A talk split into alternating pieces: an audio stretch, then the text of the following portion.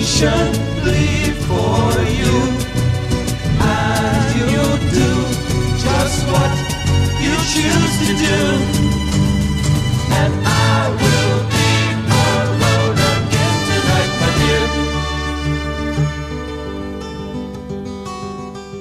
Hi, and welcome to Gonzarilla. This is a podcast about music, movies, comedy, and all forms of excessive consumption. My name is Brian Bentley, and I want to thank you guys for joining us today.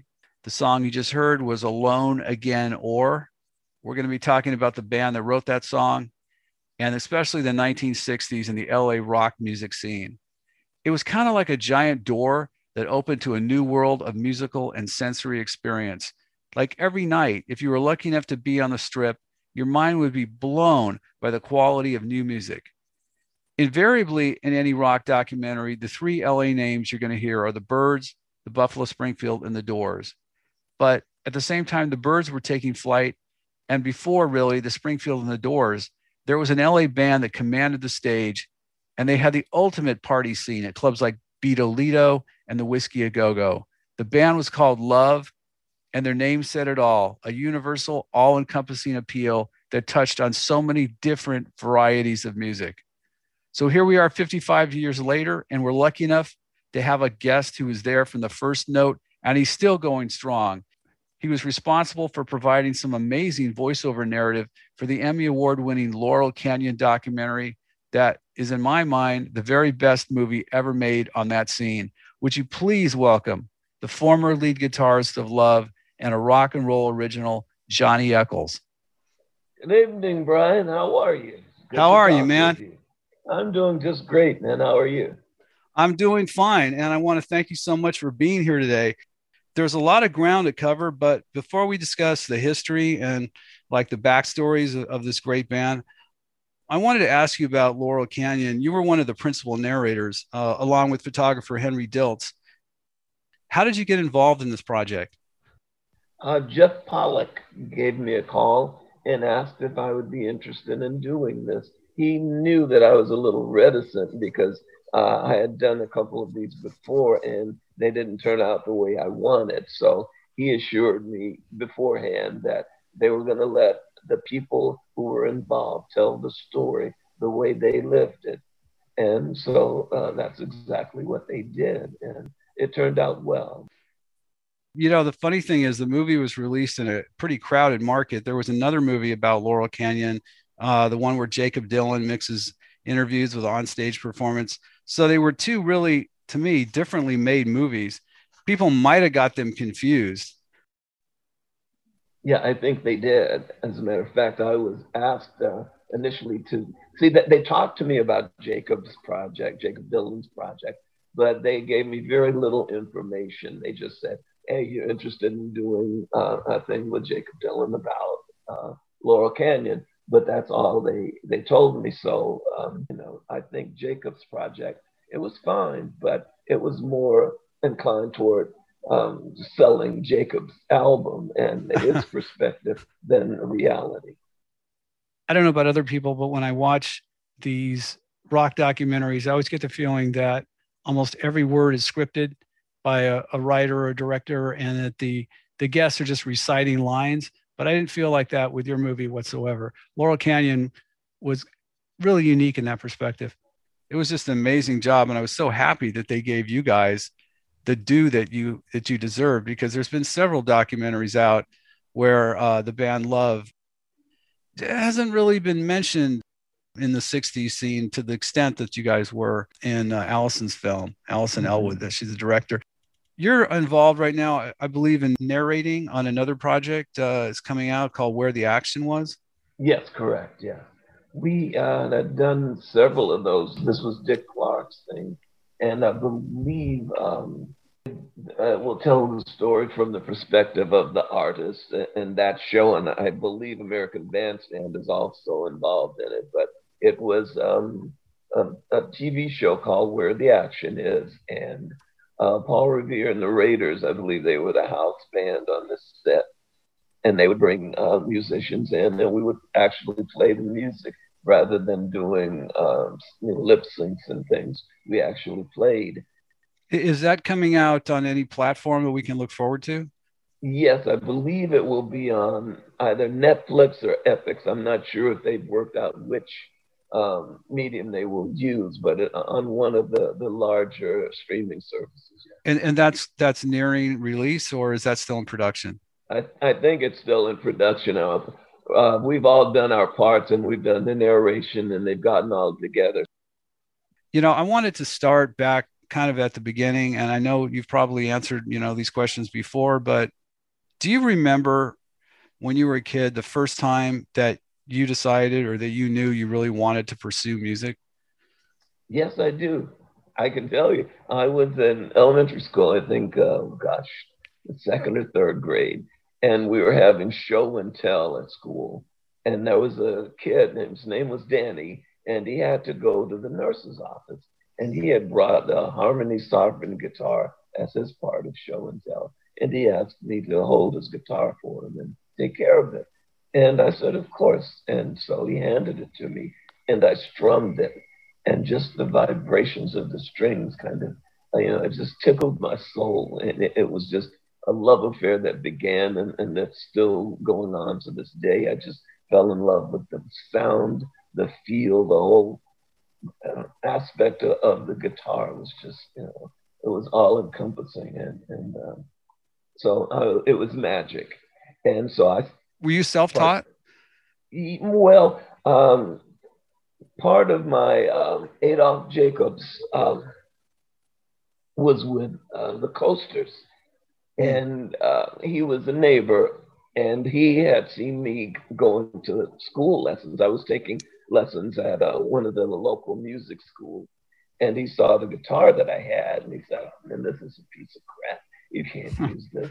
So he had a Vega kind of jazz guitar. It's uh, an acoustic um, arch top guitar. And he said, This is what you need. And so he just gave it to me and started giving me lessons. And so, um, so he was one of my first teachers. And then uh, Lorenzo Alameda and uh, gosh, um, a little with Barney Kessel. So I'm, I'm not self taught. When you were growing up, if you could name the three major musical influences that were driving your love of music, who would they be? Let's see. Well, Johnny Guitar Watson was one. I just thought he was a fantastic musician and showman. Kenny Burrell was another one that was just, I loved his playing, his style. He's just so smooth. And Barney Kessel, one of my teachers. I loved Barney. He was just a jazz musician. He was a musician's musician. You know, he just he could read and score and arrange, but he was also a very soulful ad lib jazz musician. And I just loved listening to him. And uh, so he definitely was a major influence. You came from basically a jazz and a blues background before you got into rock? Correct, yes. yes. That's what I would consider myself still. I would consider myself more inclined toward jazz and blues, even though um, I'm mostly known for rock. But that's where my heart is in, in jazz and blues. You and Arthur Lee, the lyrical mastermind and the, the band leader of Love, you guys were both born in Memphis and were childhood friends, and then your families both moved to LA? Correct, yeah. Actually, our families go back to before our parents were even born. You know, so we're wow. going back generations, yeah. And um, so Arthur lived uh, a few doors down from me in Memphis, but you know, he was like three years older than me. So you know, when you're a kid, that's that's major. Yeah, that's and huge. So yeah. more like my big brother, and um, they moved to Los Angeles, and probably a few months later, my family moved. And just this is serendipity. We wound up living a couple doors down from each other without it wasn't planned. It just worked out that way. So, you know, Arthur's been in my life. You know, he's always. You know, I never knew a time in life that he wasn't there. And then you went to Dorsey High School in LA, is that correct? Correct, yes. I was actually born and raised in LA, and my mom was a substitute teacher for the LA Unified School System. And one of uh, her regular stops was uh, substitute teaching English at Dorsey. And oh, I. I don't know if this was the same time, but it would have been fairly close. Yeah. So Arthur was not really a musician at this time. He's more of a he was an accomplished jock in high school. Correct. Yeah, Arthur was on the basketball team, and he was really, really good. And he uh, was thinking about or hoping to be um, chosen by one of the colleges to get a scholarship and play um, college basketball. Wow. really, really good. And you know, I, I'd known him, as I said, my whole life, and I would listen to his poetry because he was a, a poet or rapper, I guess, before there were rappers. It wasn't such a thing. He was just kind of a street poet, you know, and an improvisation, improvisational um, speaker. And so he would just spit these rhymes out of these stories and he would tell them. And that would be, you know, something that he did often. And um, I was, you know, deeply involved with music. And um, Little Richard had become a friend because my uncle uh, managed a club called the California Club, and it was on what they call the Chitlin Circuit. And all of the jazz musicians or blues musicians um, would come into town and they would play there. And when I got to be about 14, 15, um, Billy Preston was a high school and uh, junior high school friend, and we formed a group, and it was called Billy Preston and the Soul Brothers. And, uh, Wow.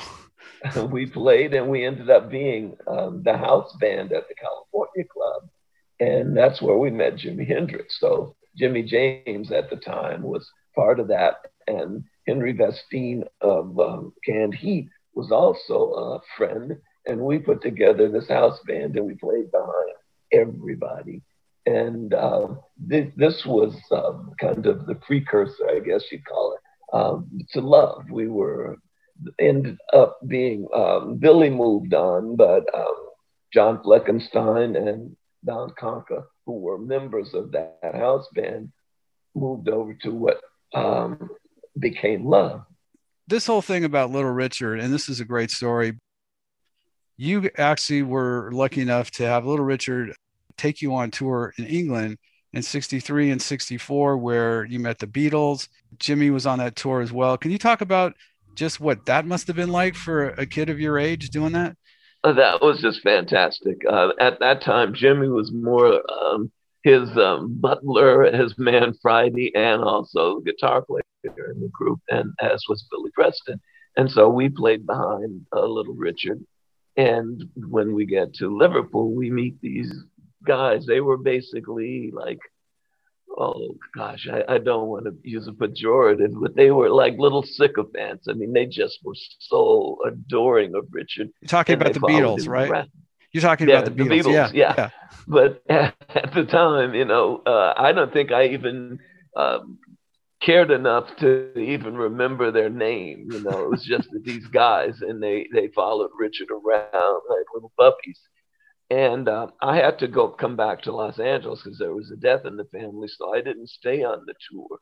But um, so when I came back, uh, I began playing again, and I saw, oh gosh, about two three months later, um, Billy came back, and we were playing at a club uh, called the Nightlife uh, in Los Angeles, and a messenger came there, and we'd never even seen. A messenger comes there, and he wants to see Billy, and he has these tickets, and they were from Brian Epstein. Brian, you know, had given these passes to the Hollywood Bowl, and you know, we were wondering, wow, who was that? And I, she said he was the guy that managed those dudes that we saw in, in uh, England. And they turned out to be the Beatles. See, we hadn't connected that the guys that we knew in Liverpool Hmm. were the same guys that were now this humongous, you know, sports of nature called the Beatles. And so we were invited to come down to the Hollywood Bowl. And they gave us the passes and we got to go backstage and all of that all of these screaming girls and it was just mind blowing because we did not expect and had no way of, of even beginning to understand the phenomena that was you know the beatles so um, it, it just it was a major influence when we looked at that and saw and this is what i'm to do you know because we saw all these you know they could have any girl that they wanted you know we're still teenage boys and you know that was just something that we just thought was fantastic. So, yeah, we um, serendipity, I guess. Again, that word comes up a lot, but we just were in the right place at the right time and, and uh, were exposed to that, and, you know, right at the, the beginning. Was that by any chance the 65 Hollywood Bowl show that you guys yes. were backstage? Yes. I'm gonna I'm gonna say something here, and I don't know if anybody believes me who friends listening to this, but I was at that show myself. Oh, really? yes, I wow. was. Um, I was a very little kid, and my mother took us down, and uh, we uh, got box seats because she was very generous. She she spent a lot of money on her kids if she could if she had it, and I will never forget the the girls jumping into the pool trying to get at uh, John and Paul, and yeah. I, yes. and that I was re- incredible. and, and I remember jelly beans being thrown, like yellow jelly beans all over the ground. But what I remember the most was I couldn't hear I couldn't hear the PA at all because of the screams. At some points, the screams were so loud. You know, I was a little kid with my hands over my ears and, and like, but everything it, it the, the the equipment really hadn't caught up yet with the with the noise, right? Uh, that would That's come from correct, yeah yeah, it was just amazing. Uh, we just weren't ready for that. And, um, you know, as I said, that was just a, a, turning point, I think, for us musically, because then, you know, we had been basically a cover band, you know, and now we uh, could see that people were, they, they did their own thing and their own music and had their own style of dress and all of that. So they were a major influence on us. It was a turning point, actually regarding Jimi Hendrix, the path that he took, there were a couple of questions I had for you. The first one was you've been quoted as saying that you saw him and he he was okay as Jimmy James, and then you saw him a couple of years later, and you were just like, "What the?" You know, he he had really made some major progressions. Absolutely, it was unbelievable the difference. I mean, before when I knew him, he was an okay, just a workman-like guitar player, a club guitar player, and you'd see them just about at any club you go to. There's just a guy that plays the guitar and he's okay, but he's not a phenomenal. And um, we, Arthur and me, went by the Whiskey a Go Go to see Jimi Hendrix. Now, again, I hadn't put Jimi Hendrix together with the guy that I knew back, you know, at the California club named Jimmy James. And uh, when we went in and we were waiting and talking, and all of a sudden he comes up and stands on stage, and Arthur says, Hey, man, isn't that that guy from the California? Wow, yeah, it is. And so uh, when he started playing, you know, our mouths were just open. This guy goes from being, you know, a so-so musician to, you know, just a god-like character. I mean, this guy was fantastic, and you know, I, it was just hard to figure out how he could go from there to where he wound up in the space of less than a couple of years. So after they did the show, he invited us up to the dressing room and we talked and chatted and stuff. And so I jokingly asked him, man, did you uh, you make a trip down to the crossroads? And you know, it was funny and we laughed. He said, No, man, I make a daily trip to the woodshed. and that's basically what he's, you know, you, whenever you saw Jimmy, even if you're just sitting down chatting with him or whatever, like we're talking now, he would have a guitar in his hand. He always had a guitar, and um, it just uh, it became a part of him. And you know, his it shows practice does definitely make perfect, and it definitely did for him. Arthur wrote and produced a single called "My Diary" um, in '64, and Jimmy Jimmy was on that song. Yes, he was. He uh, I had another gig and couldn't play on that. So uh, he remembered, we remembered the guy from the California club and he asked him to come down. And Jimmy, of course, came down because at that time he was broke. And so he was going to get paid a session fee for coming down uh, by Billy Revis, the owner of Revis Record. And um, this lady, Rosa Lee Brooks, she uh, did the vocals on it. She did a, a really nice job on the vocals. And uh, yeah, this was a song Arthur wrote about um, his girlfriend. This girlfriend, her name was Anita, and she appears throughout our time as a group. There are so many songs that we did that are directly attributed to her. Seven and Seven is, what you mentioned earlier, that was uh, about her. and a, me- a song called A Message to Pretty that was about her. And um, Stephanie Knows Who, she's in that. And The Castle, again, it's talking about her. So there's so many songs that we did that are relating to this childhood sweetheart of Arthur's. Isn't that weird how women will affect you as a kid and like you you you can hang on to that and utilize it for musical inspiration and it, it plays such a huge role for years and years. Yeah. Okay, so you were in Hollywood. You were, I, I, believe, you were the Lags at this time, and then you became the Grassroots, and you had a residency at the Brave New World. And I, I have to ask you about the night, the Lou Adler incident, also the Lou Adler uh, Bob Dylan single incident. Can you can you elaborate some on that? Okay, we were playing. Bryan MacLean had joined us by then, and Bryan had been a roadie for the Byrds and he joined us. And um, we were on break, and this guy who had been drinking comes up to us, and he's just effusive in his praise. Oh, you guys are great, and he introduces himself, and you know, neither of us knew who he was, but uh, he was with this young lady, and he's trying to impress her, it seems, with who he was. And he's telling us he's going to make us into the next Beatles and that we're going to just be huge superstars and just effusive in his praise. So this goes on for a while. And uh, we noticed that it's time for us to go back on stage because we were just on a break. And Bryan basically cut him off and says, Man, you know, why don't you speak to our manager because we've got to go back and play. Now, under normal circumstances, that would have been fine. Nobody, he would have said, Cool, can you have a card or something? But instead, he, having uh, been inebriated at the point, he just took it the wrong way and just went off. It says, How dare you insult me like this? Don't you know who I am? And then he says something that made us laugh. You'll never work in this town again. And so Bryan and I, of course, uh, it was just an absurd statement. So we basically laughed in his face and went back inside to play. And oh, maybe two months later, one of the regulars at the club said, Oh, I just heard your new record and it's so cool. New record. She didn't know the name of it. She said, That's called Mr. Jones. And I said, Well, we don't have a record. She says, Yes, you do. It's the grassroots. You know, we were the grassroots. And they put out a record. And um, we finally convinced her that it wasn't us.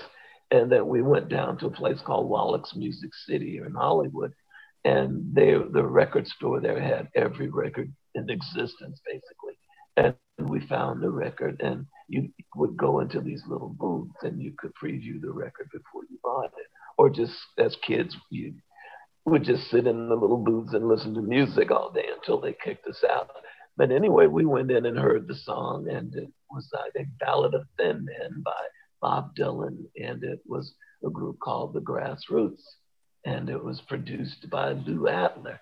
And then remember Lou Adler, that's the guy. And then, you know, it all came together. And what ended up happening was Lou Adler decided that the grassroots was a cool, interesting name. But he also knew that we had a huge following in Hollywood. And Wallach's Music City, this is before computers, they were one of the record stores that, uh, that they would check out the different stores to find out how our record is doing. And then they would make up the charts based on that. And this record was just selling like hotcakes because the people still didn't know it wasn't us. So uh, they went and bought it. And of course, by the time they find out that it's somebody else, it's too late. They've already bought it. So the record moved up the charts based on that. And um, we had a what's called a poor man's copyright, where you uh, send yourself a registered letter and it's sealed and you put all the information in the letter. And if you go to court, the judge unseals it. And if you have prior claim, usually it'll prevail. But we had spoken to an attorney and they said, This guy is really a big shot in the music business, the guy that you insulted. So um, it would be probably it would behoove you to just get a new name because fighting him in court is going to cost you a lot of money and you're going to have a lot of people upset with you and uh, you could end up destroying your careers before it even starts. So, uh, what year was this? This, uh, this would have been 1965. So Bob didn't want to put it out as Bob Dylan. I, I am kind of confused. No, no, that was the grassroots. Bob Dylan wrote the song. They just used oh. one of Bob Dylan's songs. No, these were studio musicians that he got together up in San Francisco. Okay. And um, he just gave them the name the Grassroots because he knew immediately they would sell a lot of records. I got it. I got it. Yeah, I was trying to figure out because so it was a cover of Ballad of a Thin Man. Yeah. Yeah. Wow. So at this time you were getting some uh, some interesting people, you know, checking you out, and I think that's the greatest compliment that you can give a, a young band is when well well known bands come and check you out. So the Rolling Stones would come down and, and see you guys from time to time. Yeah, that's when we became. By then, we had moved over to a place called Bido Lito's, and we had changed our name to Love then. And yeah, the Rolling Stones would come down. The Byrds would often see us uh, the Led Zeppelin before they became Led Zeppelin used to come in and see us. Oh gosh, the Doors, of course, would hang out with because we were friends with the Doors, and and later uh, we'll speak about this later. We actually got them their record deal, but so yeah, yeah we, and uh, see, we were uh, Cosmos Alley is where Bido Lito's was, and it was right behind um, a place called Shelly's Manne-Hole and that was the place where all the jazz musicians of the day would play. So Miles Davis, uh, Paul Horn, Coltrane, uh, Charlie Mingus. Anyway, they would play there, and um, on their breaks they would come out in, in, the alley behind it, and they'd see all of these people, and we'd have literary people lined up around the block, and they would put speakers outside because the club was so small it would hold maybe 75 people but they could put hundreds and hundreds of people outside and they would you know put these huge voices the theater speakers and so there was more action going on outside than inside the club i think i'm familiar with that street it's cosmos alley is just like south of hollywood boulevard over there Correct. where like bordner's and all those places are now yes yes so you guys are playing you're now now you've come up with the name love i hear that david crosby uh, gave you a little advice on uh, you guys were so enamored of the Byrds. Yeah, if you listen to our first album, it's it's very you know it's reminiscent. We don't actually sound like them, but we're using the kind of the 12 string jangly guitar sound. Yeah. And um, Bryan was close with the Byrds because he used to be their roadie. And so we got to know David, and David said, uh, you know, there's already a Byrds, and if you guys want to make it, you're going to have to do your own thing. And that turned out to be really, really good advice because, you know, as he said, there was already a Byrds and they were doing a fantastic job at being the Byrds. So, um, you know, us coming along as, you know, uh, trying to imitate them really wasn't a way to actually, you know, to make a mark in, in uh, music. So uh, we developed our own style, which we would call eclectic. You know, we played all different kinds of music and and it was fun. It was like we were basically at, if you listen to music back then on the radio, you would hear Frank Sinatra, and then you may hear uh, Howlin' Wolf, and then you may hear the Philharmonic Orchestra, all played on the same radio station. You know, it, it, instead of having the, these little niche kind of things, you know, the top 40 or whatever they do now, they would have all these different types of music and different genres would be played back to back on local radio stations. Also on stages, like I mean, the Fillmore would have like uh, Buffalo Springfield, Taj Mahal, uh, you know, Jimi Hendrix, uh, and just various various genres. Everything wasn't just like segmented and slotted the way it is now. That's see, that's when the corporate interest and the business people started getting involved and they decided, well, if this is a hit, then do the same thing again and again right. and again and again. And so that's how music is. And it, it, evolved into that. But during that point, music was just open and free and, you know, so many different and diverging, different kinds of, of music would be played. And you were exposed to such, you know, talent back then. You know, as I say, you'd listen to, you know, Burt Bacharach and then you'd listen to uh, Muddy Waters or you know or the Rolling Stones or someone all on the same station and So that's basically what we did. We wanted to be that. So we would play folk music and then we do hard rock and then we do a jazz tinge song or maybe a blues fusion.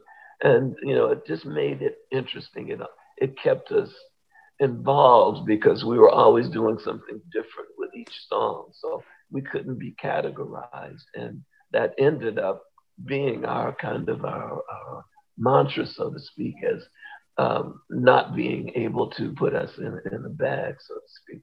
So, so for all those people who are, are, like quarantined and, and locked down and at home right now and, and maybe uh, sending uh, music files back and forth to each other, describe what Laurel Canyon, which you refer to as Oz, can you describe what that was like when you would have these bands playing in clubs and people would come back jam at parties all night. I mean, that must have been just like for a young kid, that just must have been like Nirvana. I mean, yeah, absolutely, it was Nirvana. So next, well, two doors down from me, Frank Zappa lived right across. Uh, Mark and the Turtles. Um, gosh, Pat and Lolly Vegas became Redbone. They lived a couple doors down. So there are just, you know, the Buffalo Springfield and, and Neil was in the same area. So on this one street, either Kirkwood or Lookout Mountain, in this one little area, just about everybody that you heard on the radio from the Doors, the Byrds, Buffalo Springfield, the Eagles later on, or, or the Stone Poneys and Love, and uh, so many different groups all lived basically, you know, within um, a few doors of each other. And so we all were friends. And this is so amazing that it just happened like that because it was these really lovely homes, but for some reason the rents were just uh, really, really cheap. Like you could rent a house now that would probably sell for $2 million and you could pay maybe $65, $70 a month to rent it back then. You know, it's just incredible. And so, yeah, we had just, you know, we, this was outside of Laurel Canyon, but I think it was either Lillian Gish or Clara Bow. Anyway, they owned this place we call the castle. And it was like a 60, 70 room, humongous mansion. Um, this would have been in, in um, Feliz area near Griffith Park. And it ended up costing us like, I think $150 or something to live in this magnificent place. Basically, all we had to do was keep it up and and pay the taxes, and that ended up costing us each about $150 a month to live in this.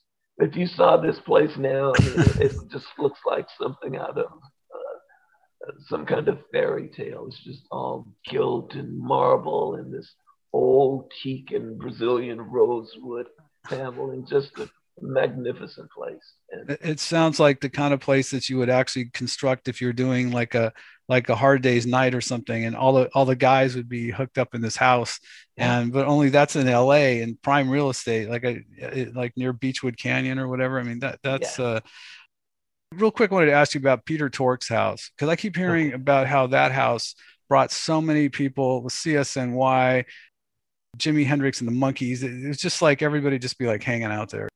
Yeah, well, he was, you know, kind of the gadfly, so he knew everybody, and so everyone just hung out with him, and it was cool going to his place because you know I would rather go to his place and hang out than to have him come to mine because Peter was a nudist, and so he would just take off his clothes, and I, you know, wasn't prepared for that. Going to his house is fine, but not having him sitting on my furniture, you know, buck naked, and that's you know, was his thing. But yeah, it was, you know, but but the thing that I was mentioning earlier, we all just hung out together because we were all put basically by the universe just put everybody in the same little area in the same street and we got to know each other and just about every local band that was playing at clubs anywhere in hollywood ended up being signed by a major record company so you would have heard, you know, as I say, Buffalo Springfield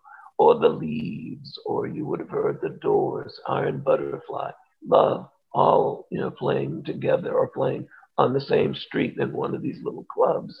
And so the record companies just went through and signed everybody.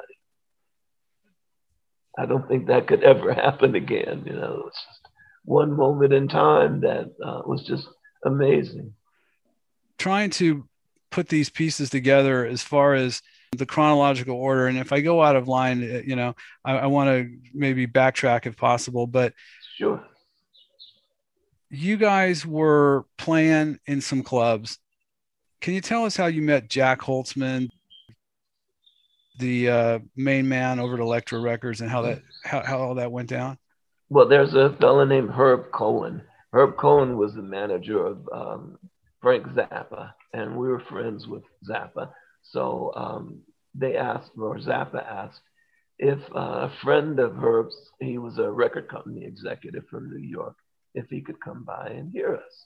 And I said, of course. He said, well, can you guys get him backstage and all of that? So, well, of course, we'll give him, you know, he'll be able to come backstage and chat with us. So we were playing at Bido Lito's, and um, the backstage was basically a little storeroom off to the side where everybody would relax after our set.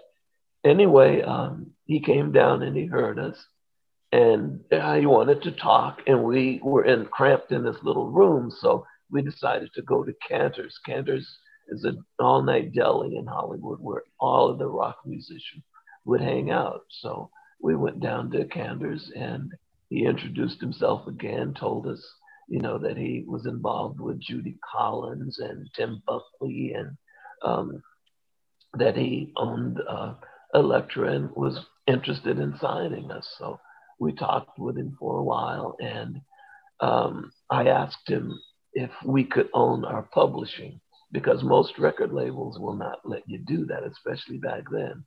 And he said, Of course, you can keep your publishing and own the masters, which we do to this day and um, so we ended up signing with them. That was and, unprecedented, um, right? I mean, it yes, it was because, and that was because of Little Richard. One of the things that he had told me way back when I was a kid is always own your music.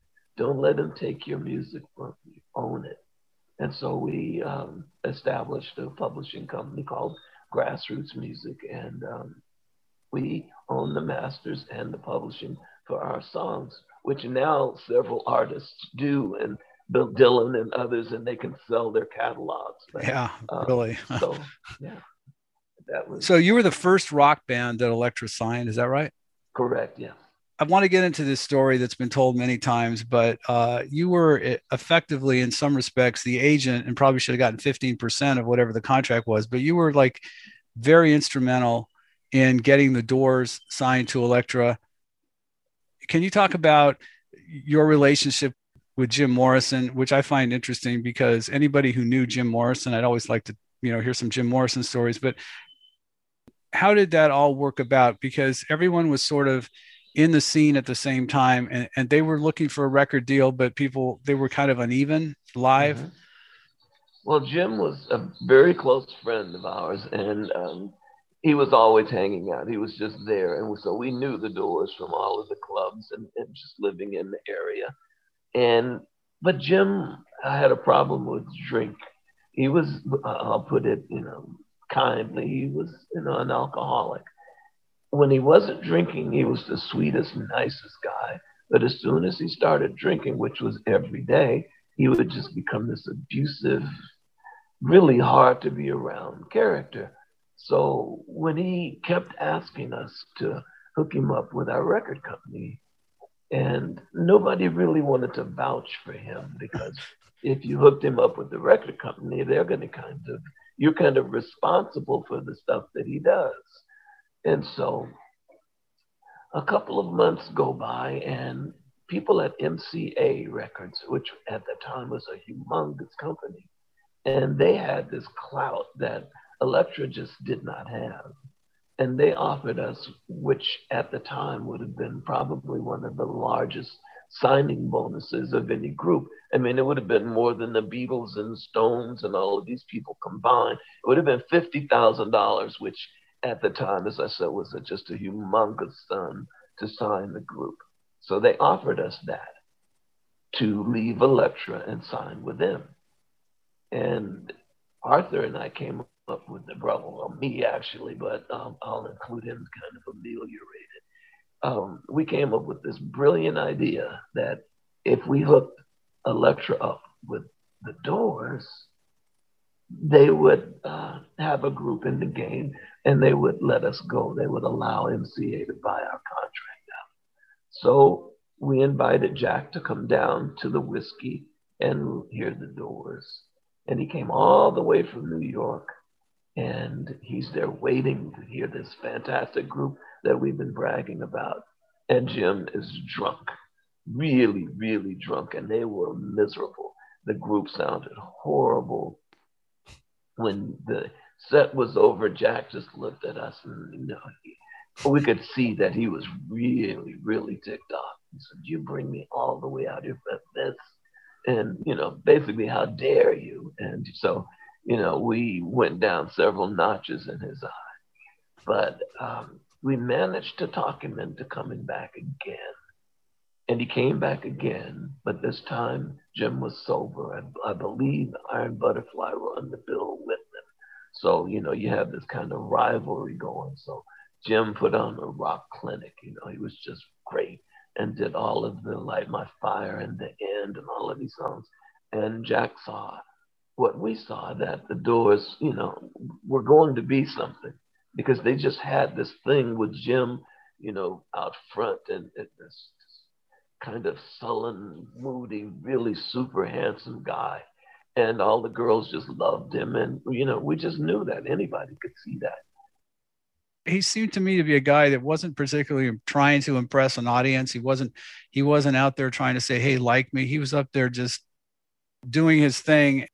I think that self confidence and that charisma, good looking dude on top of it. But I mean, you put all that together. I just thought it was funny that he was in a band with um, three three musicians who were into transcendental meditation and he was such a wasn't he just such a different person i mean literally he'd be out walking on a hotel ledge while they'd be doing meditation well yeah he was as i say jim was different he was a strange human being but he he was uh, really kind of had a magnetic personality you either liked him when you saw him when he wasn't drinking, which was rare, or you hated his guts. But he was also a poet, just like Arthur. He wasn't much of a musician, but he was, you know, a fantastic wordsmith. And he could put words together in such a way that, you know, it painted a picture. And, and, you know, Arthur did this, as I mentioned, and so did Jim. And they just had this ability to, to do that you know, to paint a picture with words. And so we knew that that he and the Doors, even though the Doors didn't have a bass player when they played live, so they didn't have the full impact that a rock and roll group with the bass and the driving drums would have. But they had a different sort of, you know, very tight, well rehearsed sound. And contrary to what it appears, Jim was very much into wanting to be because at the time love was the biggest group in hollywood. Even with the Byrds and all of the other people we could still outdraw them you know by orders of magnitude. We just were you know humongous at that time. And he wanted to be like us. That was his dream is to be loved.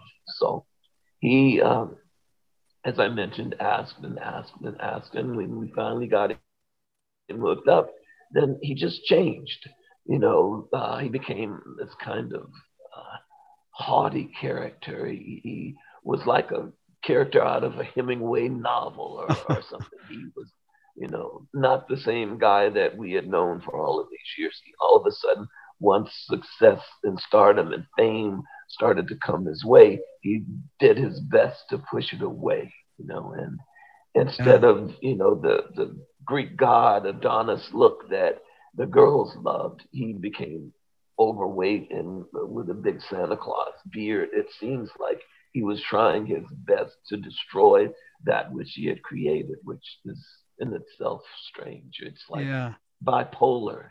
You know? I think sometimes uh, the expectations and the fame get to certain artists and they kind of do about face to try to uh, you know walk away from that i mean you can see it in, in, some artists in present day like for instance jack white or the Black Keys or some other band like Beck, for instance, they they become super popular and then they deliberately put out records that are less commercial, just in a way to just sort of get that pressure off. Because Jim was really in a bubble. I mean, I've studied the, the guy's story a lot, and I I find it interesting that Elektra had the two best. So by this point, the Doors are signed, right? So you guys Correct. are both. So Elektra's got the two baddest ass bands in LA on the label. Was there competition between you guys and the Doors once that happened?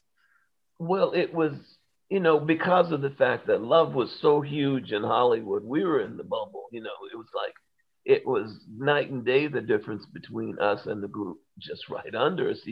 Be it um, Buffalo Springfield, the Doors, Iron Butterfly, Byrds, any of these people, love was just notches above them. So we didn't have that any competition and so, as far as the doors were concerned, since we hooked them up, the only kind of, uh, I guess, the, the, way we kind of felt uh, betrayed, I guess, was because now all of the money that had been spent promoting love and, and getting together for tours and all of that, all of a sudden went to the doors because um, the doors had taken off, and uh, as I mentioned before, the young girls were they were just driven by that, and all of these little girls would go out and buy the Doors records. So they immediately shot to number one, and the Doors eclipsed Love as far as uh, on on Elektra because they were selling so many more records than we were,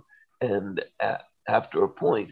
Um, outside of Hollywood, they started making noises. Now, as I said, we were humongous here in, in LA and Hollywood, but when you got outside of this area, because we were a mixed race group, which you know is a whole other story, but we couldn't play in most of this country, like in places in the South. They would book us because when they saw, you know, either they didn't see the album or when they saw the album, they couldn't tell that we were a mixed race group until they saw us. That was the next question I was going to ask you because Arthur's voice sounds crystal clear and pop. Did sometimes people freak out who hadn't seen you before when they saw you live? They thought you guys were a white band? Yes, they did. And most of the promoters did. And many times, as I said, we'd be booked for a gig and they find out and then it would be canceled. Or they would expect that we would play in front of a segregated audience, which, you know, we would have no part of that nonsense. And so uh, we lost so many gigs. And the record company is of a mind that you need to go out on tour and promote these records because the more places you go, the more places are going to buy these albums. And they're going so we were kind of stuck. We could play in, in Hollywood and, and uh, all of California, we were cool, and many other places like uh, up in Oregon or Washington State. And um, the East Coast we could play, but every place in between, with the exception of Texas, that was the one place that we could huh. play in the South. Other than that, we all of these places we couldn't play, and so the Doors could, of course, and they went out and, and just you know did their thing. And so, of course, they're making way, way, way more money for, for the record company. And so, record company just kind of uh, flipped off of us and switched on to them. But so record companies tend to do that. They tend to, yeah, of course, as soon as the money starts, yeah, as soon as the money starts going one direction and the momentum, it's. Uh, were, were you invited? Uh, was Love invited to play at uh, Monterey Pop because the Doors yes, did we, not? We didn't play because they didn't offer us enough money to play, and we had been, you know, playing uh, these freebies or, or uh, gigs that shouldn't have didn't pay as much as they should have. You know, we're we're doing things uh, um, that weren't necessarily helpful to us. And we just thought, this isn't going to work. He's not offering us enough money. And then the fact that Lou he had to Adler, deal with Lou Adler. Yeah. yeah. I think Adler. he did that. He purposely lowballed us because we should have been offered a much, much larger amount of money. And I think he did that on purpose because I don't think he really wanted us there. And the Doors weren't there either, right? The Doors no, had a number they, one album because when we weren't uh, invited, we were invited, but you know, as I said, we were insulted, and so uh, they went along with us and decided, yeah, we're not going to play either. Oh, really? It was a Yeah. it was like a thing where they were backing they were like had your back, they were backing you up. Oh and- yeah, they always had our backs. I mean, the, Yeah. the doors were our, in our corner all the way. Because I was wondering if it was because you guys were both on Elektra. I couldn't figure out is this a coincidence? You know, I talked to Al Kooper a few months ago, and he was the stage manager or one of the stage managers there, and he was saying that uh, he wasn't really talking smack about Lou Adler, but it, you know, it was there was a lot of politics going on, and uh, Yeah, it, it was. You know, there was a lot of things that were, were happening with him, and and uh, we just could not deal with that, so we didn't didn't play. But nobody knew what that was going to turn into. I mean, it's just Yeah. another gig up north, and and so uh, you know, at the time, well, even afterwards, it didn't turn into what it turned into later until years and years later it became the thing because it basically catapulted jimi hendrix into the you know the stratosphere and um, so if were it not for him being there him and janis joplin i doubt if, if people would okay carlos santana too also but it wouldn't have been the, the thing that it was without jimi and then setting his guitar on fire and, and that thing. and the Who did the Who did a great job at that show yes too. they did I think a lot of it had to do with the movie that D.A. Pennebaker made, also the movie that they made on Woodstock. Don't you think that that once you get that on film and that gets run over and over again, that really helps to cement a legacy, so to speak? Absolutely. That's absolutely that's correct. But you know, I'm speaking of at the time, it just you know, we didn't think of it as this major mistake. We said, ah, it's another gig we didn't play. It wasn't until later that, you know, we realized, you know, what could have been had we done so. But uh, I'm still of a mind that that probably wasn't necessarily the best place for us because we needed a more intimate venue and we also needed to play much longer to kind of get the crowd into us you know Did you have any trouble recreating? I know your early, your first two records were pretty garagey, but did you have any trouble recreating some of the studio stuff live? Was that ever a challenge? Now, now. We can actually when you go to our gigs go online and listen to some of our stuff. Like last year we played the last one we played was at the echo here in hollywood or Uh-huh. the cat listen to those and you hear the strings and horns except for the minor difference in the voice because you're not hearing arthur's voice but you're hearing mine. And my voice is a lot of times we double. Like on Seven Seven is in my little red book we are doubling so if you listen to that and close your eyes you would know that you were not listening to a very high quality version of the record I mean, Yeah, oh, I'm sure. I'm sure. that good you know I I wanted to talk a little bit about the the process of recording when you were going into the studio and sort of since Arthur wasn't uh, necessarily a musician by nature, how did the arrangements and the work uh, break down? Were, were you doing were you doing a lot of the a lot of the musicality in the studio? Yes, actually, Bryan and I both did this.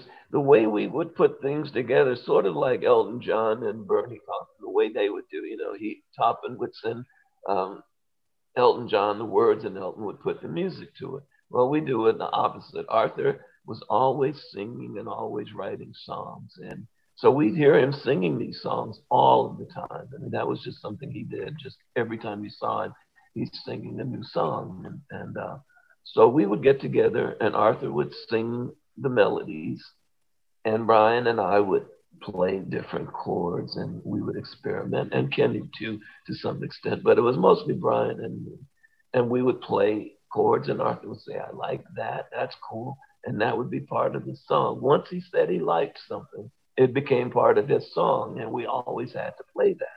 So, you know, it was trial and error over a period of months. We would play something and he'd like it or he didn't like it. He'd, you know, say, well, maybe if you did this or that, you know, so he's adding, even though he didn't have the musical ability or the knowledge to tell us what he was hearing, he could recognize it once he heard it. And once he heard it, as I say, it was part of the song. And so by trial and error and experimenting here and experimenting there, we put the music together to Arthur's words. And his lyrics his lyrics were metered very kind of unusually there there would be it wasn't like you were writing to a Stones or a Beatles song. So was it difficult to get the music to wrap around and fit to the um, sort of Byzantine, you know, elaborate structure of his lyrics? Actually, now, if you listen to Forever Changes, everything, not everything, but most of this is based around an F7 chord form. Hmm. So we're playing that basic form and then we're sliding down and we're going to A in an F7 form. So everything sounds familiar. Go back and listen to the album and you'll see where the certain chord structures repeat themselves so many times. And that's just, you know, the way when you're hearing something and you're hearing words and, and you don't have, you're not wedded to that. You know, it's not something that came from your imagination, it came from someone else's. And so a lot of times you will sort of find yourself doing a formulaic thing. We're doing, as I mentioned, the F7 form. And yeah. so we ended up doing that so much that it sounds familiar because once you hear one song, you can kind of relate it to the next song and relate it to the next right, song. Right. And so that's how that's what's put together. I, I want to talk about the song Seven and Seven is simply because it was one of those songs that immediately you could put in any sort of classic garage rock lineup next to the Seeds or the Standells or anything. It was just a mind-blowingly aggressive song. The the vocals and the words were almost spit in your face. The the guitar that, that you played on that was just, I mean, it was unbelievable. I, I heard there were some issues with the drums and everything. Was that a hard song in the studio to, to finish? Oh, it was. We probably did well over a hundred takes of that song because I had an idea in mind to, to do kind of, it started out kind of a surf idea, you know, with the vibrato. And then Kenny Forssi and I had, we had a contract with Thomas Organ or Vox, And they had sent us a bass pedal. Now, there had never been before that a pedal for a bass. This was a distortion pedal, but what it was was a volume booster. And we started working on this at home and working on different songs. And I'm doing this this thing with the vibrato and the tremolo. And he's got this bass effect. And we basically worked that out before we even got together with Arthur to put it to a song. We had worked out the sound before there was a song. Hmm. And Arthur had had this song that I mentioned before that had to do with um, Anita uh, seven and seven is, meaning they're both born on March the 7th. And so um, he's talking about his relationship with her. And also, it's kind of autobiographical in that um, he's in the corner of his mind in an ice cream cone. Well, his mother had gotten this Merlin, you know, one of these conical hats that uh, I think Mickey Mouse wore that at Disneyland. and whenever he, she would punish him as a kid. She put him in the corner and make him wear that little hat. That was basically a dunce cap. And so that was, he's talking about that and his relationship with the girl wanting to be a man so he could be away from his parents and, and uh, get together with Anita, or Pretty as he called her. So we took that song, which was kind of almost a Dylan-esque song, yeah. and put it together with the raucous, loud guitar and this bass that had a really volume doubling effect. So it had feedback on the bass that was unheard of back at the time. This was before metal. You know, you didn't have that kind of thing. And so we put that together and we had decided because of the fact that this was such an integral part of what we were trying to do was the sound the sound was everything, in other words. So the drummer had to keep up with basically this is a click track before there are click tracks. Right. The vibrato is at a specific tempo, and he has to stay within that tempo because if he changes even just a millisecond, then everything is thrown off and he's lost, and we have to start all over. So that's why, as I said, we did well over 100 takes Jac Holzman and Bruce Botnick, the engineer and producer, they were upset telling us, listen, play it straight, and then we'll add the vibrato. And no, no, no, no. no, that wasn't the song. You know, Yeah. the song was the sound, and so we had to get that sound on tape, and that's why it took so long. But finally, after all of those takes, he was able to do it all the way through without a mistake, and that's what you hear. And the second part of it, where after the explosion, there's that was a song that I had written called "Lonely Guitar." Yeah. and we put that together with um, the other part of seven and seven is, and that's how we ended up with the song that was so different for the times. I mean, this song was just so in your face and loud and boisterous. And when you heard us, because we did that every night after it became a hit, every time we played, that was the song we closed with. And it, Does the tempo accelerate at all toward the end, or is that it's just uh, the drummers? It seems almost like the song kind of starts off fast and just like goes faster and faster and faster and faster. Yes, and what's happening is we're finally looking at the drummer because before we were we were like we're in this large studio at Sunset Sound, and our amplifiers are turned toward the wall because they need to be really loud, but we don't want them bleeding into the other mic, into the vocal, because we did this live. You know, the vocal and the, everything is live because we're playing on a two-track machine. So I mean, we couldn't do any overdubs at that point.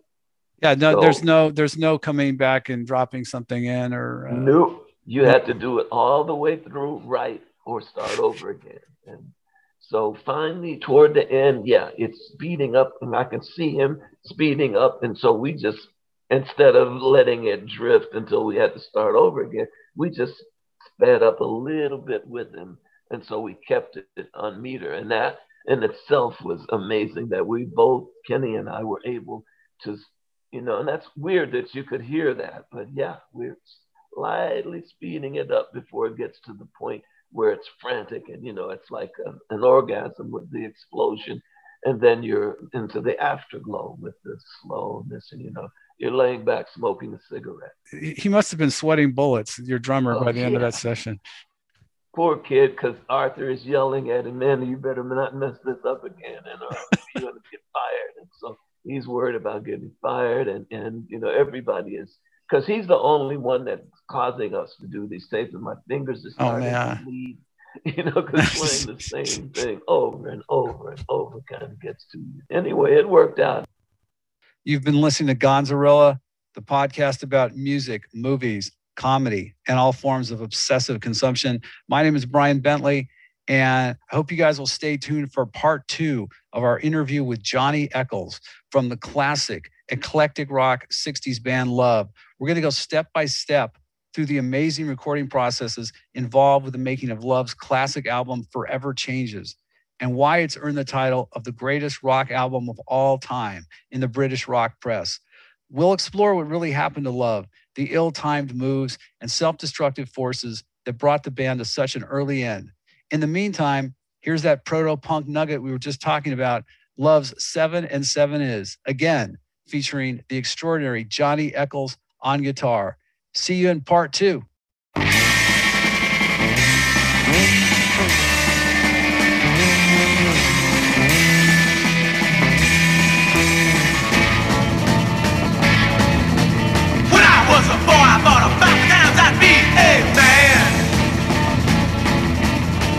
inside of